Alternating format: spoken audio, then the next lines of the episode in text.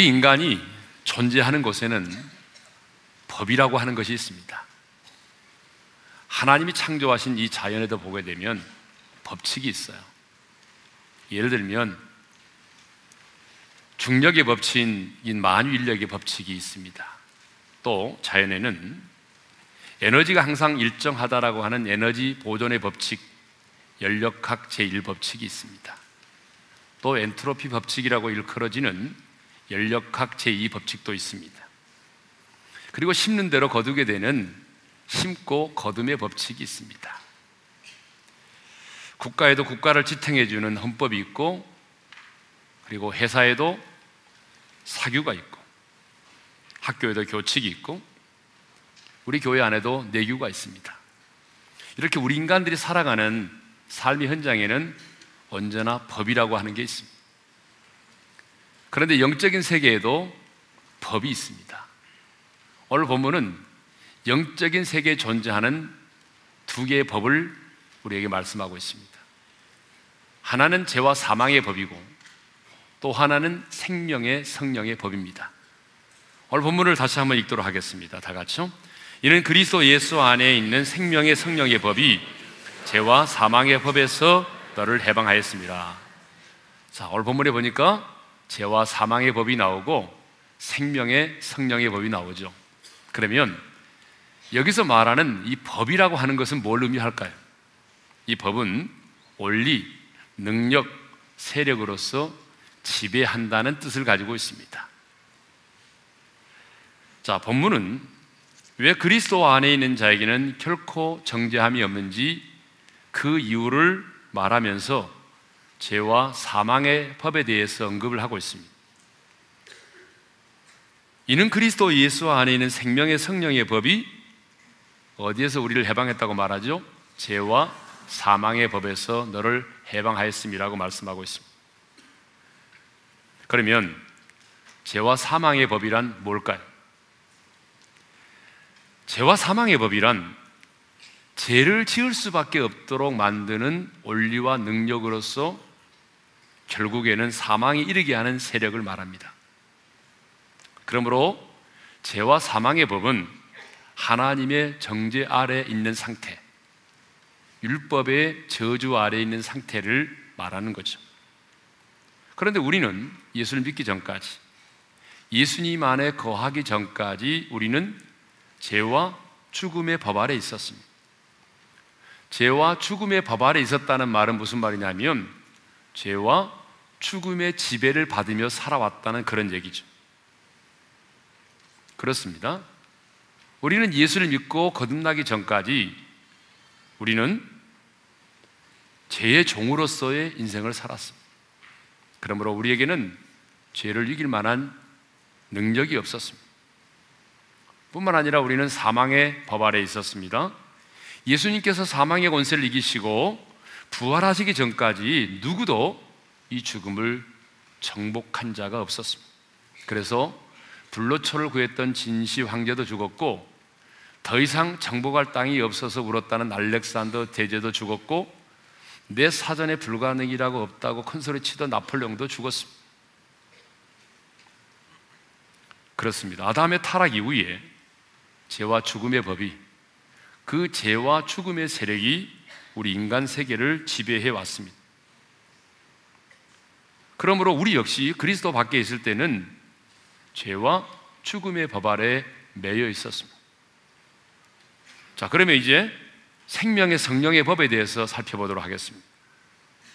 바울은 그리스도 예수 안에 있는 생명의 성령의 법이 죄와 사망의 법에서 너를 해방하였습니다라고 말씀하고 있습니다. 그러면 이 생명의 성령의 법은 뭘까요? 방금 전에 법이라고 하는 것은 원리, 능력, 세력을 의미한다고 말씀드렸습니다.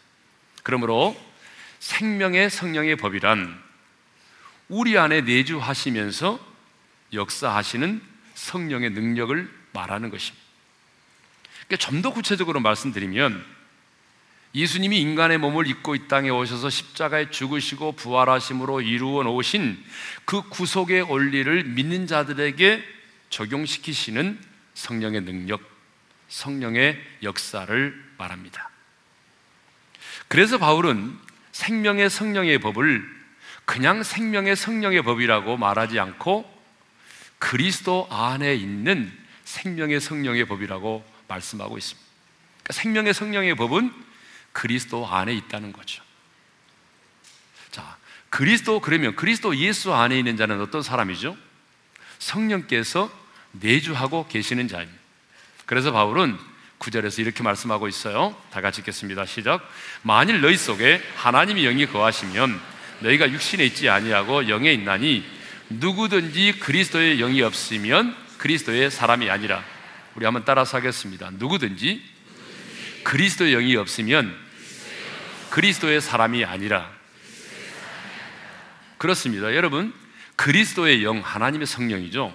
성령이 내 안에 거하지 않는 사람은 그 사람은 그리스도인이 아닙니다. 아무리 신앙생활을 오래 했을지라도 오늘 내 안에 하나님의 성령, 그리스도의 영이 계시지 않으면 그 사람은 종교인일 뿐입니다. 그리스도인이 아니에요. 그러므로 내가 정말 거듭난 사람인가 아닌가? 내가 정말 그리스도 안에 있는 자인가 아니면 밖에 있는 자인가? 이것을 판정해 주는 기준이 있는데 그 기준이 뭐냐 그러면 내 안에 그리스도의 영이 있는가 없는가입니다. 다시 말씀드립니다. 아무리 여러분이 신앙생활을 오래 했고 열심히 봉사를 하고 선한 일을 많이 했을지라도 오늘 내 안에 그리스도의 영 성령이 계시지 않는다면 그 사람은 결코 그리스도인이 아니라는 거죠. 그러므로 내 안에 계신 성령님의 존재보다도 내가 죄와 사망의 법에서 벗어났다는 더 강력한 증거는 없습니다. 그렇다면 우리는 성령님이 내 안에 계신다는 사실을 알 수 있을까요? 모를까요? 자, 묻겠습니다. 고개를 떨구지 마시고 저를 보세요. 자, 그렇다면 오늘 내 안에 성령님이 계신다는 사실을 알 수 있을까요? 모를까요? 죽어도 모르겠다 하시면 손 들어보세요. 나는 아직까지 잘 모르겠다. 솔직하게 반응해 보세요. 아니면 알 수 있다라고 하신 분 손을 들어보세요. 안 드신 분은 뭐예요? 알쏭달쏭하다 그 말이니까 아리까리 합니까? 자, 우리 주님께서 뭐라고 말씀하시는지 볼까요? 고린도전서 3장 16절을 먼저 읽겠습니다. 시작. 너희는 너희가 하나님의 성전인 것과 하나님의 성령이 너희 안에 계시는 것을 알지 못하느냐 반문하고 있죠. 알지 못하느냐 이 말은 반드시 알아야 된다 그런 말이죠. 내 안에 하나님의 성령이 거하심으로 내 몸이 하나님의 성전이 되었다는 사실을 알지 못하느냐 반드시 알아야 된다 그런 말이죠. 우리가 신앙생활 하면서 예수님의 제자의 이름은 모를 수도 있습니다. 지금 제가 종이를 내주고 12명의 제자의 이름을 써내세요 그러면 아마 절반도 못 써낼 거예요. 예수님의 제자들의 이름은 몰라도 괜찮아요. 괜찮은 건 아니죠. 아는 게 좋겠죠. 예. 그렇지만 그것이 우리의 구원에 영향을 미치지는 않아요. 부동산 시세를 잘 몰라도 괜찮아요. 또 요즘에 인기가 있는 뭐 복면 가왕의 가수가 누구인지 몰라도 괜찮아요. 예. 그러나 반드시 우리가 알아야 될 사실은 하나님의 성령이 내 안에 계신다는 사실을 우리가 알아야 합니다. 그래서 우리 예수님도 이렇게 말씀하셨어요. 세상은 여기서 말하는 세상은 예수 밖에 있는 사람이죠. 세상은 성령에 대해서 보지도 못하고 알지도 못하겠지만 그러나 너희는 알아야 한다. 라고 말씀하셨습니다. 요한복음 14장 17절을 읽겠습니다. 시작. 그는 진리의 영이라 세상은 능히 그를 받지 못하나니 이는 그를 보지도 못하고 알지도 못함이라. 그러나 너희는 그를 안하니 그는 너희와 함께 거하심이요 또 너희 속에 계시겠습니다. 여러분 세상 사람들은 죽었다 깨어나도 성령님에 대해서 모른다는 거죠. 왜? 성령을 받은 적도 없고 본 적도 없고 알지도 못하기 때문에 세상 그렇지만 너희는 그를 안 하니 왜 우리 안에 계신 성령님을 우리가 안다라고 말합니까? 그 성령님이 지금 내 안에 내 안에 거처를 정하시고 나와 함께 거하시기 때문입니다. 여러분 아무리 집이 커도 손님이 오면은 다 알잖아요. 그런데 하물며 이 성령님이 내 몸을 성전 삼고 내 안에 거처를 정하시고 나와 함께 계시면서 깨달음도 주시고 진리 가운데로 인도하시고 음성도 들려주시고 나를 위해 기도하시고 나의 구원을 인치시는데 내 안에 계신 성령님을 내가 모른다면 여러분 이 사람은 그리스도인이 아니죠. 그런데 왜 성령의 역사를 생명의 성령의 법이라 이렇게 말할까요? 그것은 성령이 생명의 영이기 때문에 그렇습니다. 뭐 때문이라고요? 성령이 생명의 영이기 때문에. 성령은 살리는 영입니다. 성령은 생명의 영입니다. 예수결 47장을 보게 되면 성전 동편 문지방으로부터 생명의 물이 이제 흘러나오기 시작합니다. 그러다가 동쪽 재단을 지나서 남쪽 광야로 내려가죠. 스며 나오던 물이 점점 불어나서 나중에는 자, 이제 발목에 오르고 다시 천척을 측량하니 이번에는 무릎에 오르고 또 그 다음에는 허리에까지 물이 차고 나중에는 헤엄쳐서 건너지 못할 강이 되었죠. 근데 놀라운 사실은요. 이 물이 흘러가는 곳마다 살아나는 역사가 일어났다는 것입니다. 자, 에스겔 47장 9절을 읽겠습니다. 시작. 이 강물이 이르는 곳마다 번성하는 모든 생물이 살고 또 고기가 심이 많으리니 이 물이 흘러 들어가므로 바닷물이 되살아나겠고 이 강이 이르는 각 처에 모든 것이 살 것이며 그렇다면 여러분 이 물은 무슨 물을 말할까요? 성령을 말합니다. 성령. 그런데 이 성령의 물이 흘러가는 곳마다 어떤 역사가 일어났어요? 살아나는 역사가 일어났습니다. 풀한 폭이 없는 남쪽 유다 광야에 이 생명의 물이 흐를 때에 강둑 좌우편에 나무가 자라고 열매를 맺기 시작했어요. 심지어는요, 이 물이 죽음의 바다인 사해 바다에까지 들어가는데 물고기 한 마리 없던 그 사해 바다에 이 생명의 물이 들어가니 죽은 바다가 살아났어요. 고기떼가 살아나니까 떠났던 어부들이 돌아와서 고기를 잡기 시작을 했습니다. 무슨 얘기냐면요. 아무리 광야처럼 강팍한 심령의 사람도 하나님의 성령이 역사하면 변화된다는 거예요. 죽음의 바다인 사해 바다처럼 죽은 영혼도 생명의 물 하나님의 성령이 역사하면 그 죽은 영혼도 살아난다는 것입니다. 그러니까 성령의 역사는 언제나 살리는 영이기 때문에 살리는 일을 일으키죠. 예수겔 37장을 보게 되면 예수겔 골짜기에 마른 뼈들이 나옵니다. 근데 그 마른 뼈들이 있는데 하나님의 생기가 임하니까 마른 뼈들이 어떻게 돼요? 마디가 이어지고 가죽이 덮여지고 나중에는 하나님의 군대가 되었잖아요. 이것도 뭘 말하냐면 하나님의 생기는 성령을 말합니다. 하나님의 성령이 임하면 이렇게 마른 뼈들도 살아나서 하나님의 군대가 될 수 있다라고 하는 것입니다. 결론이 뭐죠? 성령은 살리는 영이라는 것입니다. 그러니까 성령님이 역사하면 반드시 여러분 죽은 영혼이 살아나는 역사가 일어납니다. 잠자는 영혼도 깨어납니다. 강팍한 영혼도 변화되는 것입니다. 왜? 성령은 생명을 살리는 영이기 때문에. 자, 그렇다면 반대로 악령은 어떤 영이겠어요? 악령은 사망의 영입니다. 죽이는 영이에요. 그래서 우리 예수님도 도둑인 악한 마귀에 대해서 말씀하시면서 요한복음 10장 10절에서 이렇게 말씀하셨어요. 읽겠습니다. 시작. 도둑이 오는 것은 도둑질하고 죽이고 멸망시키려는 것 뿐이요. 이게 마귀의 성품입니다. 그러니까 마귀는 도둑질하고 죽이고 멸망시키는 거예요. 그러므로 악한 영이 역사하는 곳에는 언제나 무슨 일이 있겠어요? 죽음이 있습니다. 여러분, 악한 영이 역사하는 곳에는요, 죽음의 그림자가 떠나지 않아요. 작은 죽음이라고 일컬어지는 그런 두려움이 떠나지를 않습니다. 그래서 악한 영이요, 누군가의 생각을 딱 사로잡기 시작하게 되면 갑자기 그 사람의 마음속에 죽고 싶은 생각이 드는 거예요. 여러분, 죽고 싶은 생각이 드세요? 여러분, 인생이 힘들다고 죽는 게 아니에요. 인생의 문제가 크다고 죽는 게 아닙니다. 하나님 형상대로 지음받은 인간은 스스로 자기 목숨을 끊을 수 없어요. 이 죽음의 영, 악한 영이 어떤 사람의 생각을 딱 지배하면 죽고 싶은 생각이 드는 거예요. 그리고 자살을 하게 되는 거죠. 그래서 바울은 악한 영의 능력과 역사를 죄와 죽음의 법으로 표현했어요.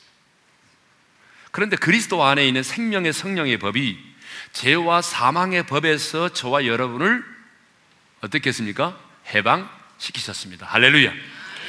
이렇게 성령이 역사하는 곳에는 생명이 살아나는 역사가 있기 때문에 성령의 능력을 생명의 성령의 법으로 표현을 한 것입니다. 자, 우리는 생명의 성령의 법으로 죄와 사망의 법에서 해방되었습니다. 예? 죄와 사망의 법에서 해방되었다는 것은 한마디로 말하면 뭐예요? 구원을 받았다 그런 말이죠. 그러면 어떻게 생명의 성령의 법이 저와 여러분을 구원했는지 한번 생각해 보도록 하겠습니다. 자, 우리 안에 계신 성령님은 아까도 방금 말씀드렸습니다만은 예수님께서 이 땅에 오셔서 십자가에 죽으시고 부활을 통해서 이루신 구원의 그 원리, 구원의 사건들을 각 사람에게 적용시키는 그 성령의 역사와 능력이라고 말했습니다. 우리의 구원은 하나의 사건입니다. 그렇지만 시제로 보게 되면 우리의 구원은 과거의 구원과 현재의 구원과 미래의 구원으로 나뉘어질 수가 있어요. 그렇지만 시제로 이렇게 나뉘어질 수 있지만 이것이 따로따로가 아니에요. 하나의 사건이에요.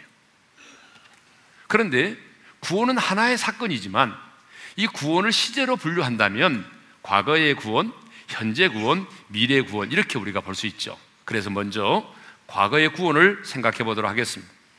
자, 예배서 2장 8절을 먼저 읽겠습니다. 다 같이 시작. 너희가 그 은혜에 의하여 믿음으로 말미암아 구원을 받았으니 이것은 너희에게서 난 것이 아니요 하나님의 선물이라. 한번 따라서 하겠습니다. 믿음으로 말미암아 구원을 받았으니 그러면 거기 보게 되면 구원을 받게 될 것이다가 아니에요. 믿음으로 말미암아 이미 구원을 받았다라고 말씀하고 있어요. 예수님도 요한복음 5장 24절에서 이렇게 말씀하죠. 읽겠습니다. 시작. 내 말을 듣고 또 나 보내신 이를 믿는 자는 영생을 얻었고 영생을 앞으로 얻게 될 것이다가 아니라 이미 영생을 얻었다라고 말씀하고 있습니다. 우리는 이 과거의 구원을 신학적인 용어로 칭의라고 부릅니다. 칭의란 의롭다함을 넣는 것을 말하는 거죠. 자, 우리는 예수를 믿음으로 말미암아 지난주에 말씀드린 것처럼 과거, 현재, 미래의 모든 죄를 사함 받았고 법적으로 의롭다함을 선언받았습니다. 한 번도 죄를 지어본 경험이 없는 사람으로 우리가 간주가 되었습니다. 그런데 여러분, 우리가 예수를 믿고 구원을 받게 된 과거의 구원이 이건 역시 과거의 구원 역시 생명의 성령의 법이 역사했기 때문에 이루어졌다는 사실입니다. 그래서 사도 바울은 고린도전서 12장 3절에서 이렇게 말씀하고 있습니다. 다 같이 읽습니다. 성령으로 아니하고는 누구든지 예수를 주시라 할수 없느니라. 아멘. 그렇습니다. 여러분 성령님이 역사하지 않았는데 누가 스스로 자신의 죄인됨을 깨닫고 예수님을 나의 구주로 인생의 주인으로 영접을 하겠습니까? 물론 도덕과 윤리적으로 죄를 지으면 그런 죄는 인정을 합니다. 내가 남의 걸 훔쳤어요? 가늠했어요? 아, 내가 죄인이구나. 인정하지만. 그런데 여러분, 아담이 죄를 지었는데 왜 내가 죄인이지? 이건 인정할 수가 없는 거죠. 여러분, 그러지 않습니까? 성령께서 역사하지 않았는데 자기 스스로 득도를 해서 예수님을 영접한 사람은 아무도 없습니다. 자기의 이성과 자기의 깨달음을 통해서 스스로 예수님을 믿고 구주로 영접한 사람은 지구상에 한 사람도 없습니다. 왜 그런지 아세요? 제가 늘 말씀드렸잖아요. 아, 100번도 더 이상 말씀드렸을 거예요. 이 복음이라고 하는 것은 우리의 이성과 상식으로는 받아들일 수가 없기 때문에 그래요. 이건 말이 안 되는 거예요. 그렇죠? 아니, 아담이 죄를 지었는데 왜 내가 죄인이 돼야 돼요? 진짜 이것처럼 불쾌한 게 없어요. 기분 나빠요. 왜 내가 따먹었냔 말이에요. 안, 우리 안 먹었잖아, 우리는. 아담이 그 인간이 따먹었지. 근데 성경은 아담이 죄를 지었는데 너도 죄인이다. 왜? 우리를 대표하는 인간이었기 때문에. 우리를 대표해서 하나님과 언약을 맺은 언약의 대표자니까. 진짜 우리 기분 나빠요. 그리고 하나님의 아들 예수가 인간의 몸을 입고 이 땅에 왔다는 거예요. 처녀가 잉태해서 아들을 낳았대요. 이거 진짜 말이 안 되는 거잖아요. 예? 그것만이 아니잖아요. 그 아들 예수가 어떻게 했다고요? 내 모든 죄를 뒤집어 쓰고 십자가상에서 죽으셨대요. 태어나지도 않았는데 어떻게 내 죄를 뒤집어 쓰고 죽어요? 어떻게 그 피가 내 죄를 사해요? 어떻게 그 예수님 안에 우리가 그 예수님이 내 안에 들어올 수 있어요? 그 예수님을 믿으면 제산 받고 천국 간다는데 천국 가봤냐 물어보니까 가본 사람이 한 사람도 없어요. 말도 안 되는 거잖아요. 우리 한번 옆 사람 인사합시다. 말도 안 돼. 진짜 말이 안 되는 거잖아요. 이거 말이 됩니까, 이거? 그런데 성령님이 역사하니까 여러분 이 사실이 믿어진 거예요. 성령님이 역사하니까 이것이 절대적 진리로 받아들여진 거예요. 그래서 내 자신이 죄인됨을 깨닫고 예수님을 영접해서 의롭다함을 얻고 하나님의 자녀가 된 거예요. 그리고 이 복음을 위해서 인생을 살아가는 거예요. 그러니까 여러분 우리가 우리의 과거의 구원도 내 노력, 내 이성, 내 깨달음을 된 것이 아니라 성령의 은혜로 예수가 믿어지게 된 거죠. 두 번째로 현재의 구원입니다. 성령의 은혜로 예수를 믿게 된 하나님의 사람은 이제 이 땅 가운데서 우리가 받은 구원을 이루어 가야 된다는 거죠. 빌립보서 2장 12절을 읽겠습니다. 시작. 그러므로 나의 사랑하는 자들아 너희가 나 있을 때뿐 아니라 더욱 지금 나 없을 때에도 항상 복종하여 두렵고 떨림으로 너희 구원을 이루라. 따라서 합시다. 항상 복종하여 두렵고 떨림으로 너희 구원을 이루라. 예. 여기 너희 구원을 이루라고 하는 이 말이 현재 명령형입니다. 너 구원을 받았다고 한다면 지금 구원을 이루어 가라는 명령이에요. 그러면 지금 우리가 이루어 가야 될 구원은 뭐겠어요? 성화의 구원이라고 그러잖아요. 주님을 닮아가는 것, 거룩한 삶을 사는 것이에요. 주님을 드러내는 삶을 사는 것이에요. 구원을 이루어 가라고 하는 말은 여러분, 내가 받은 구원이 부족하다는 얘기가 아니에요. 우리가 받은 구원은 완전합니다. 그렇기 때문에 우리가 의롭담을 얻게 된 거죠. 우리가 받은 이 과거의 구원이 부족해서가 아니고요. 주님이 우리에게 주신 구원은 완전하죠. 그러나 지금 이 땅에서 우리가 그 성화의 구원을 이루어 가야 되는 것입니다. 그러면 좀 더 구체적으로 구원을 이루라고 하는 말의 진정한 의미가 무엇인지 살펴보도록 하겠습니다. 이 구원을 이루라고 하는 말의 이 의미가 바울이 빌립보 교회 성도들에게 써보낸 편지에 나오잖아요. 근데 이 빌립보 도시 주변에는 금과 은을 캘 수 있는 광산이 많았다고 합니다. 그래서 광산에서 금과 은을 채굴할 때 사용된 단어가 이 구원을 이루라고 하는 단어라는 거죠.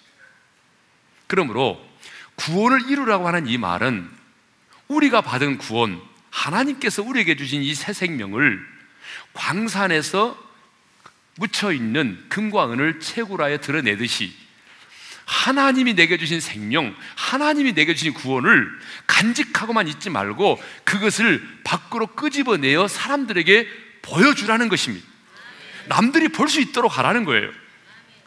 값없이 받은 은혜를 간직하고만 있지 말고 그것을 끄집어내서 다른 사람들에게 내가 받은 구원을 보여주라는 것이에요. 남들에게 보일 수 있도록 하라는 거예요. 사실 구원은요, 우리 눈에 보이지 않아요. 하나님의 생명도 눈에 보이지 않습니다. 우리 속에 감추어져 있어요.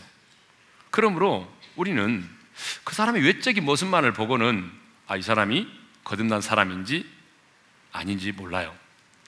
예문만 봐가지고는 진짜 이 사람이 거듭난 사람인지 아닌지 잘 몰라요. 그쵸? 예. 그러니까 우리가 사기를 당하는 거 아닙니까? 그쵸? 우리가 어떤 사람의 모습을 보게 되면요. 이 사람의 겉모습만 보고는 이 사람이 거듭난 사람인지 아닌지 잘 몰라요. 그러므로 주님은 우리에게 말씀합니다. 내가 너에게 준 구원, 내가 너에게 준 새 생명을 아니 너희 안에 이미 시작된 그 하나님의 나라를 몸 밖으로 끄집어내서 다른 사람들이 볼 수 있도록 하라는 것입니다. 내 안에 있는 구원을 끄집어내서 내 가족들이 직장의 동료들이 볼 수 있도록 만들라는 거예요. 이것이 지금 우리가 이루어 가야 될 성화의 구원입니다. 이렇게 말하면 겉으로는 말하지 않지만 속으로 지금 설교를 들으면서 이렇게 생각하는 사람이 있습니다. 꺼내요. 보여줄 것이 있어야 보여주지요. 이런 분들이 있어요. 뭐 내 안에 뭐 보여줄 게 있어야 보여주죠. 이런 분들이 있다고요. 근데 여러분 잘 들으세요. 이 말은 진짜 웃고 넘길 말이 아니에요. 꺼내 보여줄 것이 없다면 여러분은 그리스도인이 아닙니다. 여러분이 내 안에 있는 것을 꺼내 보여줄 수 있는 게 아무것도 없다면 여러분 그리스도인이 아니에요. 우리 하나님은요, 내 안에 아무것도 주지 않고 그것을 드러내 보이라고 말씀하시는 그런 분은 아니거든요. 자, 우리는 예수를 믿음으로 그리스도 예수 안에 거하게 됐습니다. 그리고 그리스도와 신비적으로 연합이 됐어요. 그러면 여러분 잘 들어보세요. 주님이 내 안에 계시죠? 안 계십니까? 아, 내 안에 계시죠? 그러면 주님의 이름만 와 있을까요? 아니면 주님이 내 안에 들어왔다면 주님 안에 있는 모든 것이 내 안에 함께 와 있을까요? 함께 와 있죠. 그래서 하나님의 성품도 이미 우리 안에 와 있어요. 그래서 사도 바울은 로마서 5장 5절에 아주 충격적인 말을 우리에게 하고 있습니다. 다 같이 읽겠습니다. 시작. 우리에게 주신 성령으로 말미암아 하나님의 사랑이 우리 마음에 부음바 되민 성령이 우리 안에 오실 때에 하나님의 사랑이 우리 마음속에 부음바 되었대요. 찔끔찔끔이 아니라 하나님의 사랑이 왕창 우리 가운데 쏟아져 와 있다. 근데 여러분, 왜 하나님의 사랑이 흘러나오지 않죠? 이유가 있어요. 여러분이 너무나 많은 탐욕 속에 살아가니까, 탐욕의 지배를 받고 살아가니까 하나님의 사랑이 흘러나올 수 있는 길이 없는 거예요. 우리 안에 하나님이 주시는 평안, 기쁨이 우리 안에 있습니다. 하나님의 거룩함도 우리 안에 있습니다. 우리 안에 상상을 초월한 너무나 놀랍고 보배로운 것들이 우리 안에 있어요. 그러므로 성령으로 말미암아 우리 가운데 이미 주어진 하나님의 사랑, 하나님의 거룩, 세상에 줄 수 없는 평안, 주님 안에 있는 기쁨, 그리고 성령의 은사와 능력, 이 모든 것들이 이제 우리 속에서 흘러 넘쳐야 합니다. 그래서 주변의 사람들이 우리의 모습을 보고, 야, 저 사람 정말 예수 믿는 사람이야. 우리의 모습 속에서 하나님의 영광을 보고 하나님의 빛을 보고 하나님의 나라의 그 능력, 평안을 보고 주님 안에는 기쁨을 볼 수 있어야 되는 것입니다. 그것이 뭐죠? 두렵고 떨림으로 우리의 구원을 이루어 가라는 것입니다. 그런데 두렵고 떨림으로 이루어 가야 될 구원도 성령의 역사로 말미암아 이루어집니다. 성령의 역사가 없이는 두렵고 떨림으로 구원을 이루어 가는 일도 안 돼요. 그래서 사도 바울은 우리에게 우리에게 주신 성령으로 말미암아 하나님의 사랑이 이미 우리 마음에 부음받되었다라고 말씀하고 있고 두렵고 떨림으로 너희 구원을 이루라 이렇게 말씀하고 난 이후에 곧바로 이렇게 말씀하죠. 너희 안에서 행하시는 이는 하나님이시니 우리 안에서 행하시는 일은 누구라고요? 하나님이시니 그럼 우리 안에서 행하시는 하나님 누굴까요? 성령님을 말하는 것입니다. 성령님께서 우리 안에서 행하시기 때문에 두렵고 떨림으로 너희 구원을 이루어 가라는 것입니다. 그러므로 우리 안에 계신 성령님께서 우리 안에 역사하실 때에 성령으로 말미암아 우리 안에 부음받은 하나님의 사랑, 하나님의 생명, 하나님의 빛, 하나님의 거룩, 성령의 은사와 능력들이 나타나기 시작하는 것입니다. 그러므로 구원을 이루어가는 현재의 구원도 성령의 역사에 의해서 이루어지는 것입니다. 자, 마지막 세 번째 미래의 구원입니다. 마지막 구원은 미래의 구원으로 영화롭게 되는 것이죠. 자, 디모데후서 4장 18절을 읽겠습니다. 다 같이요. 주께서 나를 모든 악한 일에서 건져내시고 또 그의 천국에 들어가도록 구원하시리니 그에게 영광이 세세 무궁토록 있을지어다. 아멘. 자, 천국에 들어가도록 구원하시리니 이것은 우리가 미래에 받을 구원을 말하는 거죠. 네. 그런데 이 마지막 우리가 미래에 이루어질 영화로운 구원도 성령의 역사로 이루어지는 것입니다. 자, 로마서 8장 11절을 읽겠습니다. 시작. 예수를 죽은 자 가운데서 살리신 이의 영이 너희 안에 거하시면 그리스도 예수를 죽은 자 가운데서 살리신 이가 너희 안에 거하시는 그의 영으로 말미암아 너희 죽을 몸도 살리시리라. 예수를 죽은 자 가운데서 살리신 영이 우리 안에 거하시면 그러니까 우리 안에 거하시는 성령님은 누구죠? 예수를 죽은 자 가운데서 살리신 영이라 그 말이죠.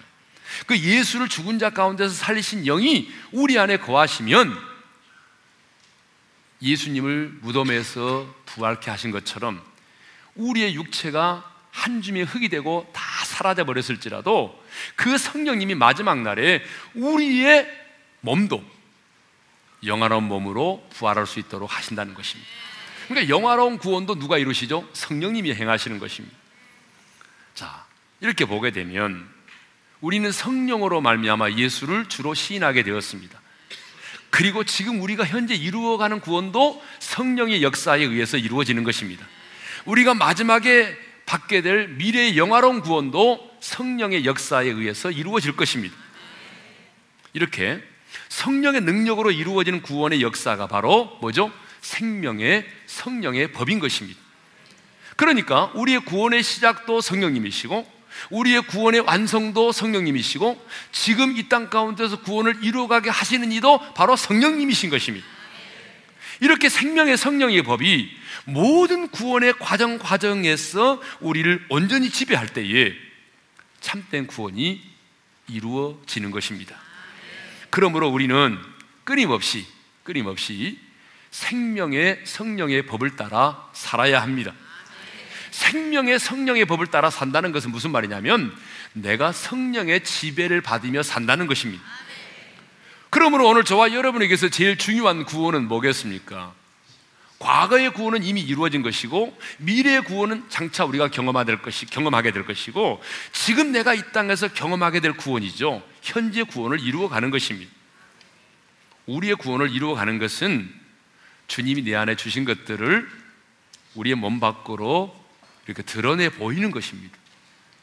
주님이 내 안에 계시고 내가 주님 안에 있으므로 내 안에 있게 된 것들이 너무나 많습니다. 어, 우리는 신앙생활 하면서 내 안에 없는 것만 늘 보고 있습니다. 근데 여러분, 보이지 않아서 그렇지. 내 안에 계신 주님 안에, 내 안에 계신 성령님 그분 안에 여러분 정말 아름답고 보배로운 것들이 너무 많습니다. 일단 하나님의 생명이 우리 안에 있습니다. 그렇죠? 하나님의 영광이 우리 안에 있어요. 하나님의 빛이 우리 안에 있어요. 하나님의 거룩함이 있습니다. 세상에 줄 수 없는 평안도 우리 안에 있어요. 주님이 말씀하신 주님 안에 는 기쁨도 우리 안에 있습니다. 각종 성령의 은사와 능력도 우리 안에 있습니다. 이것들이 이제 우리의 몸 안에서 흘러나와야 됩니다. 예, 언제 흘러나올까요? 내가 성령의 충만을 받을 때. 내가 성령의 충만을 받을 때 생명의 성령의 법이 가장 강력하게 역사하는 것입니다. 생명의 성령의 법이 내 안에서 강력하게 역사하면 여러분 자연스럽게 우리 안에 있는 하나님이 주신 것들이 내 안에서 흘러 넘치게 되어 있습니다. 내가 억지로 끄집어내는 게 아니에요. 내가 어거지로 막 끄집어내는 것이 아니라 성령의 충만을 받으면 생명의 성령의 법이 내 안에서 강력하게 역사하기 때문에 주님이 내 안에 주신 것들이 밖으로 흘러나오게 되어 있습니다. 그래서 내 주변에 있는 사람들이 나의 모습 속에서 하나님의 평강을 보고 나의 모습 속에서 하나님의 기쁨을 보고 나의 모습 속에서 하늘의 소망을 잊고 나의 모습 속에서 성령의 능력을 경험하게 되는 것입니다. 그래서 우리는 성령의 충만을 받아야 되는 것입니다. 과거에 성령 충만 받은 것으로 만족하면 안 되고 중요한 것은 과거의 성령 충만이 아니라 오늘 이 땅의 구원을 이루어 가기 위해서는 지금 현재 나에게 성령의 충만이 필요합니다. 그래서 오늘 이 시간에는 정말 성령의 충만을 사모하는 마음으로 이 찬양을 함께 드리며 나가겠습니다. 성령이여 내 영혼을 충만케 하소서 내 속에 강물이 넘쳐나게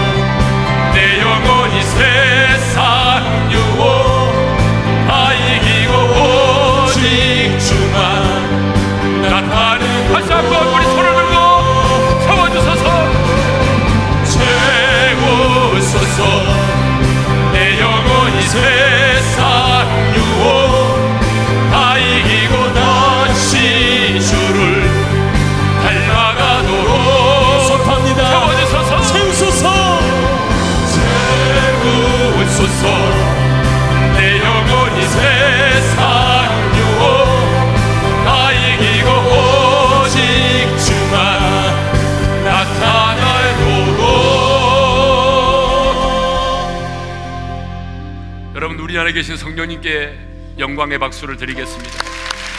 이 안에 계신 성령님 감사합니다. 성령님 환영합니다. 이제 우리 한번 눈을 감고 주신 말씀 마음에 새김에 기도하겠습니다. 여러분, 여러분이 예수를 믿기 전까지 우리는 죄와 사망의 법 아래 있었습니다.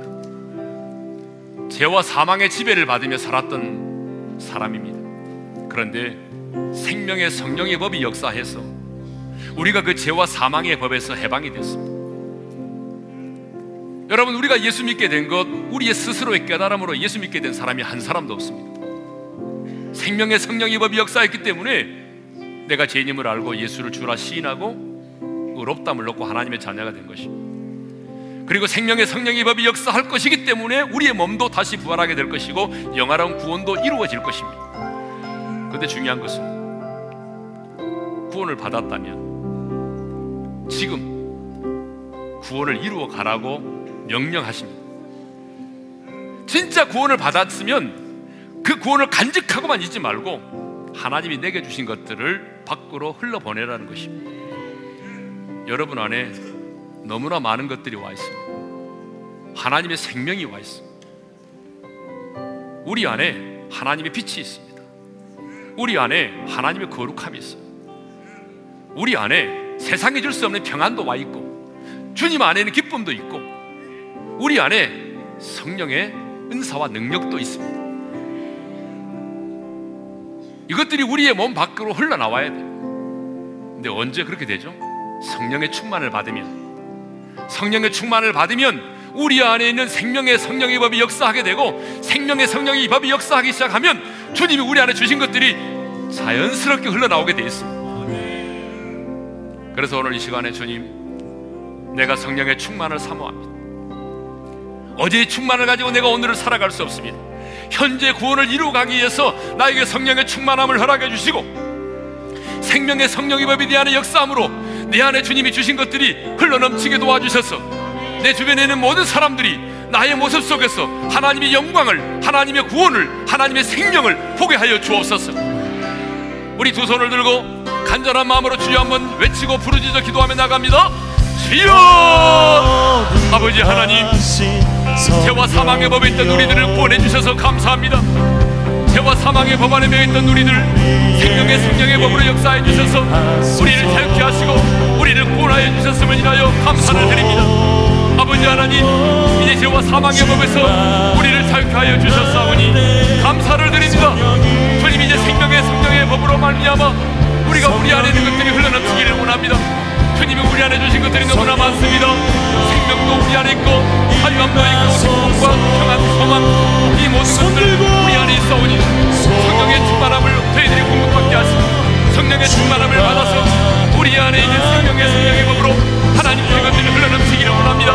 내 주변에 있는 사람들이 나의 모습 속에서 하나님의 영광을 보게 하시고 하나님의 거룩을 보게 하시고 하나님이여 하나님의 평강을 보게 하시고 하나님의 소망을 이루게 하시고 하나님의 나라를 성공하게 도와주시고 하나님 나의 모습 속에서 그들이 하나님의 나라를 볼 수 있도록 성령이 역사하여 주시기를 원합니다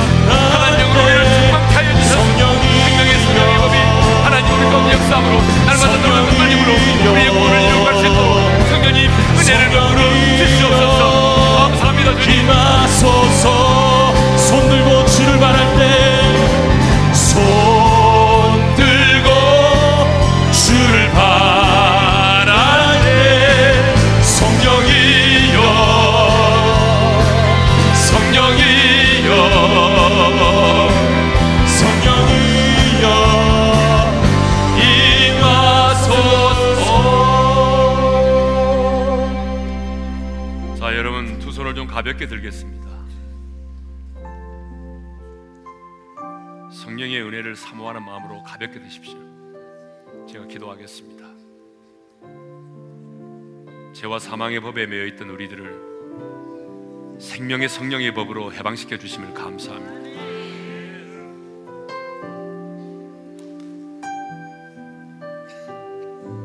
이제 너희 두렵고 떨림으로 너희 구원을 이루어 가라고 말씀하신 주님. 우리 한 사람 한 사람에게 성령의 충만한 기름 부음을 허락해 주십시오. 그리스도 영으로 우리를 충만케 도와주셔서 생명의 성령의 법으로 말미암아 우리 안에 주신 것들이 이제 흘러넘치기를 원합니다. 우리의 삶이 여전히 힘들고 어렵고 사방으로 우겨싸임을 당하고 있지만 생명의 성령의 법으로 우리 안에 주신 하나님의 평강도 흘러넘치게 하시고 우리 안에 주신 하나님의 주님 안에 그 기쁨도 흘러넘치게 도와주시고 하나님의 거룩도 흘러넘치게 도와주시고 성령의 은사와 능력도 나타나게 도와주셔서 내 주변에 있는 사람들이 나의 모습 속에서 하나님의 구원을 보게 도와주시고 하나님의 영광을 보게 도와주시고 하나님의 거룩을 보게 도와주십시오. 이제는 우리 주 예수 그리스도의 은혜와 하나님 아버지의 영원한 그 사랑하심과 성령님의 감동, 감화, 교통하심이 죄와 사망의 법에서 해방된 자로 생명의 성령의 법을 따라 살기를 원하는 모든 지체들 위해 이제로부터 영원토로 함께 하시기를 축원하옵나이다. 아멘.